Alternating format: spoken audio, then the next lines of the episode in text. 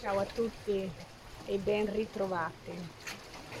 Oggi lo spazio nel quale mi immergo è l'unione dell'acqua e della roccia, quindi il mare e la terra che si uniscono, accompagnati da, da un suono meraviglioso, dal canto delle onde che si infrange sugli scogli. Quando sono entrata in questo spazio, in questo luogo, ho osservato le varie mm, spaccature della roccia, le puoi osservare anche alle mie spalle, vedi che la roccia non è uniforme, è frastagliata, è stata modellata dall'acqua, è stata modellata dal tempo, dalle intemperie. E allora mi sono venute in mente le ferite, le ferite dell'essere umano, l'essere umano che viene modellato dalle sue esperienze, dalla sua storia, dalla sua personale narrazione. Così come nella roccia queste spaccature ne formano la bellezza, così nell'essere umano le ferite creano la sua unicità. Della ferita dobbiamo prenderci cura. Non esistono solo ferite corporee, ferite che eh, incidono la pelle, i muscoli fisici, la nostra materia grezza, quella con la quale e di cui noi siamo costituiti per attraversare le esperienze di vita, ma sono anche ferite dell'anima, emozioni così forti che hanno creato dei momenti di arresto della nostra evoluzione, l'evoluzione personale, l'evoluzione della nostra coscienza e quindi ci hanno fermati, ci hanno bloccato, congelato. Queste ferite che possono essere anche la memoria di ferite dei nostri antenati che si trascinano nel tempo e vengono versate, come dire, alla discendenza affinché la discendenza stessa, che eh, di solito ha in sé una forza più grande, può sicuramente ha sicuramente la possibilità di eh, prendersi cura di queste ferite, di guarirle e guarendo le proprie ferite guarisce anche le ferite dei propri antenati. Ecco, queste, queste ferite ce le possiamo portare sin dal momento in cui siamo accolti nel grembo materno perché mh, diventano una risonanza di qualcosa che è già accaduto. Oppure si possono formare durante il nostro processo di crescita proprio perché la vita in qualche modo si insinua nella roccia e quindi crea una spaccatura, così come è avvenuto per queste, per queste rocce. Queste rocce sono qui a presentarsi, a manifestare se stesse per ciò che sono. E mm, la roccia frastagliata non è altro che l'espressione di un tempo che trascorre e che crea delle condizioni che poi si presentano nel tempo per ciò che sono. Ciò che è è tale proprio perché si presenta nella sua più completa naturalezza. A volte nell'essere umano però non succede questo, ciò che viviamo lo nascondiamo, ciò che ci ferisce lo celiamo perché ce ne vergogniamo, ci vergogniamo di mostrare le nostre ferite. Quella vergogna però non ci permette di prenderci cura perché per prendersi cura di una ferita non abbiamo bisogno di vergogna ma di amore, abbiamo bisogno di accoglienza, abbiamo bisogno di profonda attenzione. È vero, dobbiamo immergerci nell'ombra perché è lì che dobbiamo incontrare le nostre paure, le nostre resistenze, il nostro dolore, ma senza quel dolore non genereremo mai in noi una storia di vita diversa, perché attraversando il dolore che vedremo la luce. Il Buddha stesso diceva che la vita è sofferenza e il dolore è la causa di questa sofferenza, ma il dolore è conoscibile e dunque la causa è risolvibile. Dobbiamo andare allora alla ricerca della causa, della ferita, una causa che di fatto è anche un fine, perché quando la ferita si presenta, che sia collegata all'abbandono, al rifiuto, al tradimento, all'umiliazione, all'indifferenza, è per generare in noi un movimento dell'anima che ci possa accompagnare verso un'evoluzione e un fine. E il fine è sempre quello di ritrovare la nostra completezza, di ritrovare la nostra naturalezza, di ritrovare la nostra spontaneità e di ricollegare la mente al cuore. Processi che richiedono vergogna nel momento in cui si sente la ferita sono processi collegati alla mente che ha attinto in sé delle credenze culturali. E cioè dobbiamo vergognarci di non essere perfetti o così come un mondo, un mondo che non è naturale, ma un mondo che è sociale, un mondo che ehm, è costruito sull'istruzione di un certo tipo e non sulla educazione ci vorrebbe. E quindi ci sganciamo, ci sganciamo da prenderci cura di noi.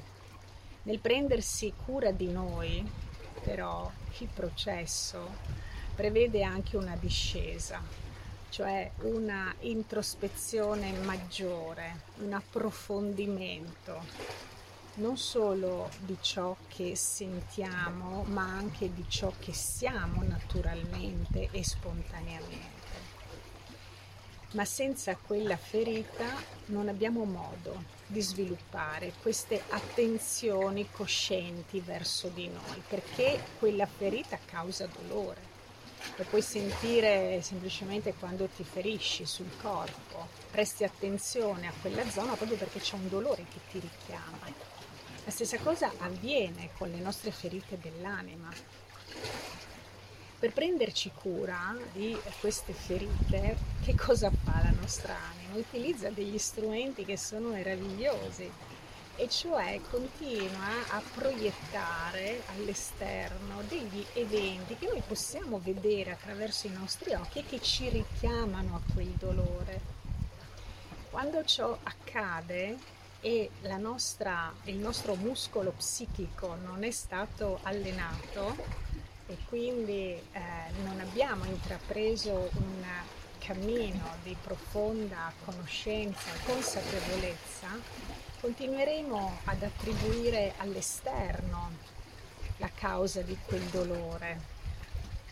Ma questo non farà altro che renderci vittime di quella circostanza, perché è come se noi dessimo all'esterno tutto il potere di farci stare in un modo o nell'altro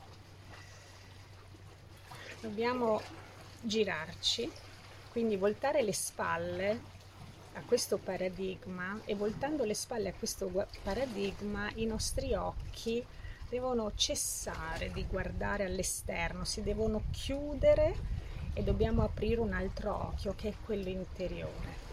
Aprendo l'occhio interiore dobbiamo guardarci dentro, non vedremo all'inizio granché perché ci sarà dell'ombra, ci sarà del buio, ma sarà proprio questo il bello della situazione, vedere nel buio, vedere nel buio. Quando tu escludi i sensi esterni, i sensi interni si amplificano e impariamo ad ascoltare anche i nostri organi, il battito del cuore, il stringersi ed ampliarsi dei polmoni durante la respirazione, cioè impariamo a sentire profondamente.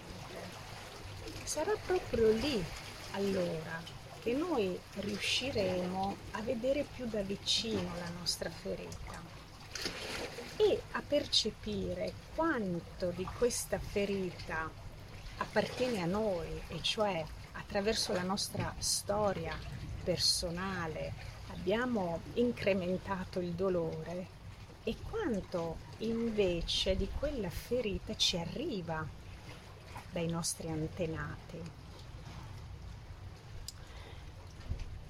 Questo processo di ascolto genera un profondo dialogo interiore di cui abbiamo bisogno per riconquistare la nostra capacità di dialogare con l'anima. Noi crediamo di essere degli individui singoli che viaggiano per circostanze fortuite lungo un sentiero di vita che non sappiamo neanche dove ci condurrà. Tutto è un caso, ma non è assolutamente vero. Intanto perché la vita ci vuole qui.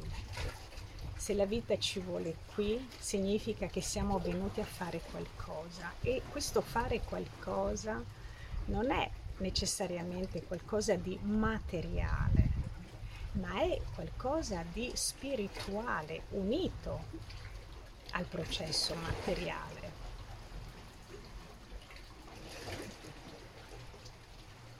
I nostri antenati hanno bisogno di noi, così come noi abbiamo bisogno dei nostri antenati. E il processo non è finito qui, perché poi c'è la nostra discendenza maggiore sarà l'attenzione cosciente che noi prestiamo alle nostre ferite e al prenderci cura di esse e tanto più libereremo non solo chi ci sta alle spalle ma anche chi ci sta davanti. Ed è questo il flusso della vita. Ed è questo il flusso dell'amore che allora si rimette di nuovo in circolo non per bloccarsi, ma per andare dal prima al dopo, attraverso di noi. Non dobbiamo vergognarci delle nostre ferite. Queste lasceranno sicuramente delle cicatrici, ma quelle cicatrici saranno l'espressione, il simbolo di una conquista, di un successo, del fatto che siamo caduti ma ci siamo anche rialzati. E allora quella ferita diventa un trofeo, diventa una medaglia. Molte persone si fanno dei tatuaggi sul corpo. Ecco, io direi che la cicatrice non è altro che il tatuaggio dell'anima, indelebile, per ricordarci che ce l'abbiamo fatta. Allora non vergogniamoci, facciamo come queste rocce che non si vergognano di avere queste spaccature, anzi la spaccatura diventa l'unicità della roccia, diventa la sua bellezza, diventa la sua poesia. E allora lasciamo che anche le nostre ferite, con le cicatrici che si formano, diventino la nostra poesia di vita. Una volta che la ferita si è trasformata in cicatrice, cambia la tua storia, non raccontarti più la stessa cosa. In verità noi ogni giorno dovremmo raccontarci una storia diversa, ogni giorno dobbiamo scegliere chi essere, cosa essere. Quello sarà la nostra forza, perché l'energia va dove va l'intento. E allora se la tua storia è una storia in cui vuoi vederti vittima delle circostanze, l'energia andrà lì e non farà che riconfermarti attraverso le vicende, le esperienze che attraverserai, che in effetti è così. Ma se invece tu la mattina, prima di mettere i piedi a terra, in unione con il grande universo, con la natura, ti rivolgi al sole, al vento, all'acqua, al fuoco, alla terra e chiedi che questi spiriti partecipino assieme a te alla tua nuova giornata per essere ciò che fino a quel momento tu non sei mai stato o non sei mai stata, allora la tua vita comincia a trasformarsi e sarai qualcuno che prima non eri. Allora diventi il protagonista di una nuova storia. Vedrai gli accadimenti dandone un nuovo significato. In effetti la ferita è il risultato di una forte emozione che si prova, un'emozione che ci fa perdere energia e allora ci congela, ci blocca. Non è l'evento in sé, ma è ciò che l'evento fa scaturire. Quella forte emozione bloccandoci non ci dà la possibilità di continuare il nostro processo di autorealizzazione che comunque è sempre possibile. È sempre possibile perché l'essere umano è intrinsecamente resiliente, solo che a volte questa resilienza è come se prendesse una pausa di riposo, e l'essere umano allora non riesce ad uscire da quella fossa, che è una fossa di inconsapevolezza. Per farlo dovrà ampliare ancora di più i suoi sensi, dovrà iniziare a vedere nel buio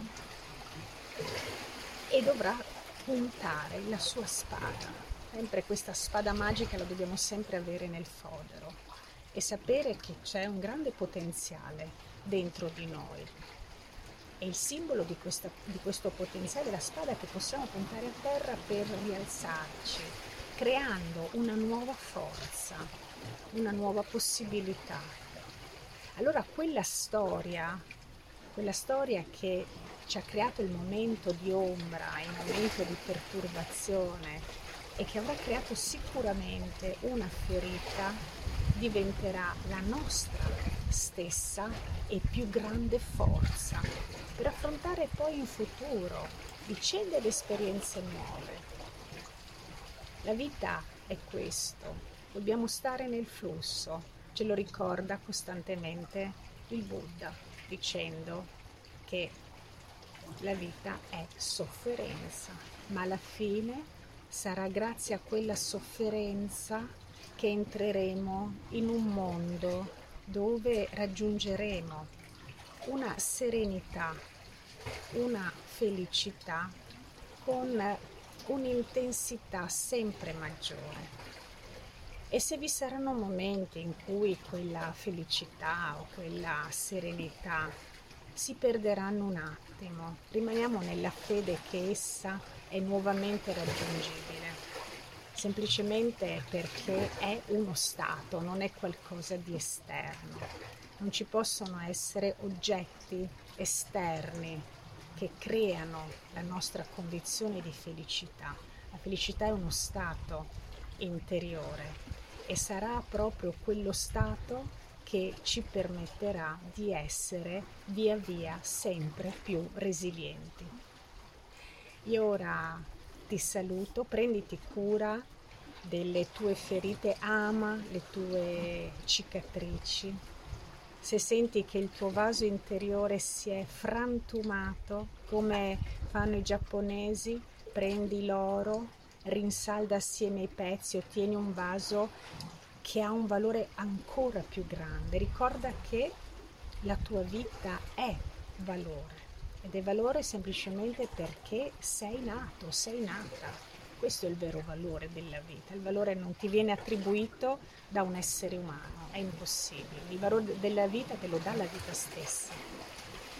E detto questo, guardando questi meravigliosi paesaggi, vedi, vedi che belli, vedi, vedi quanto valore, vedi poi quante ferite, no?